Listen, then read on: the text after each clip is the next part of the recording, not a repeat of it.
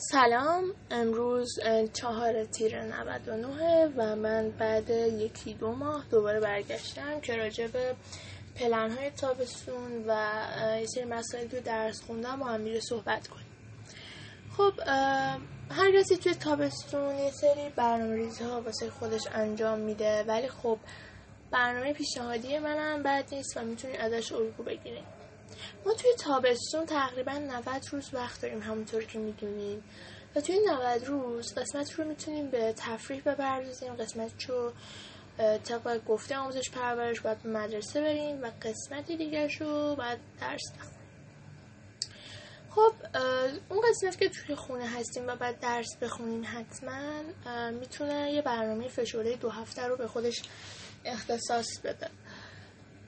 می‌تونه اون دو هفته شامل چهار تا زنگ توی هر روز باشه که هر روز یعنی هر یک زنگ اون روزی که ما داریم درس می‌خونیم یک ساعت و نیم می‌تونه برای هر درس وقت بگیره.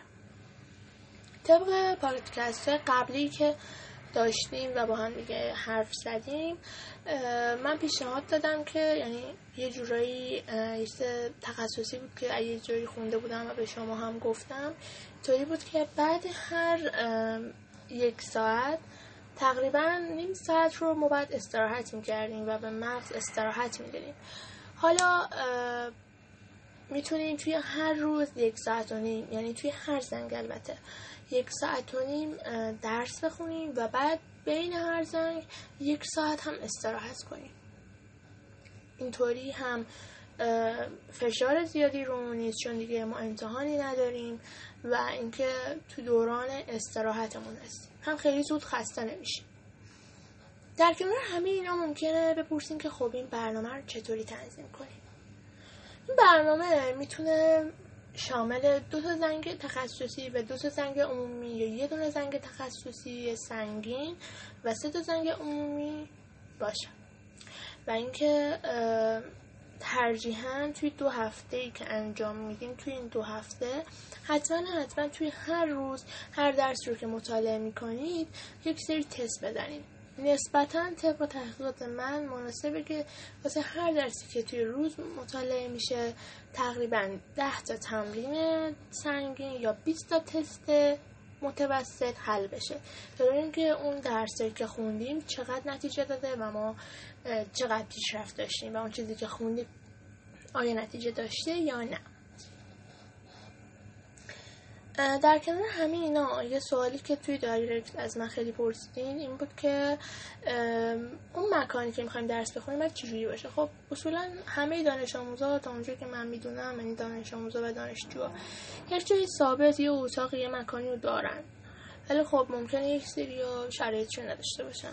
ترجیحاً اون جایی که احساس راحتی و امنیت می‌کنین رو درس بخونین و یه جایی باشه که حواستون پرت نشه به دور و اطرافتون. و کاملا تمرکز داشته باشین اتفاقا توی جای شروع درس خوندن بد نیست. البته ممکنه هر آدمی طبق سلایق و نوع تفکرش نتونه اون مکان رو تحمل کنه و نتونه تمرکز کنه. پس ترجیحا اونجایی که شما خودتون راحت ترین رو باید بخونید و توی خونه ثابت باید داشته باشید یه سریاتون هم پرسیده بودین که نور اتاق باید چطوری باشه. خب یه مثال خیلی ساده و کوچیک می‌زنم. من خودم چه توی مدرسه چه توی خونه با نور سفید خوابم می‌گیره و ترجیح من برای درس خوندن نور زرده یا جایی که نورش خیلی کمه. اینطوری نه خوابم می‌گیره و نه خسته میشم.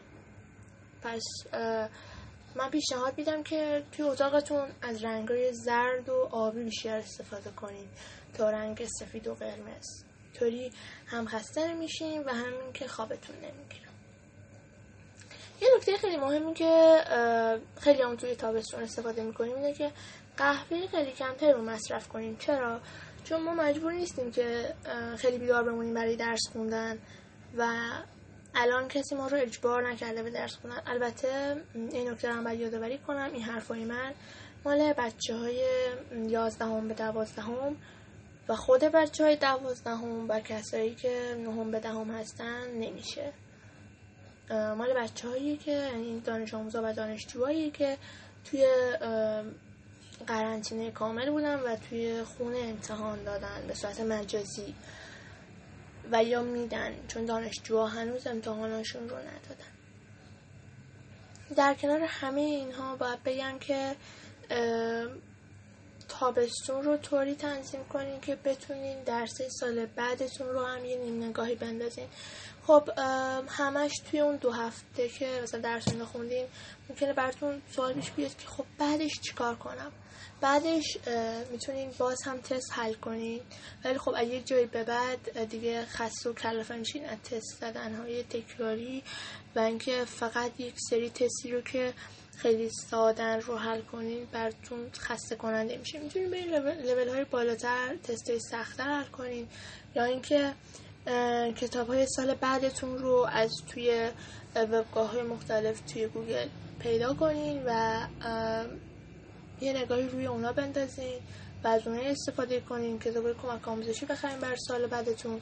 البته در کنار همه اینها پیشنهادم به کسایی که توی قرنطینه مشکل خوردن اینه که از توی یوتیوب و یا اینستا بگردن دنبال درسی که بلد نیستن و از توی اونجا درس رو یاد بگیرن. چون اساتید خیلی ویژه‌ای وجود داره که اون درس رو به صورت تست توضیح دادن و یا به صورت کاملا تشریح آموزش پرورش تو یوتیوب گذاشته یا اکانت های دیگه گذاشتن. پس از توی اونجا می‌تونید درس چه سال گذشته چه سال بعدتون رو یاد بگیرین و یه کمکی کنه هم به سال قبل و هم به سال بعدتون. مرسی از انرژی که توی دایرکت دادید و مرسی از سوالی که همینجا ازم پرسیدین و ممنونم از کامنت هایی که گذاشتین. روزتون خوش.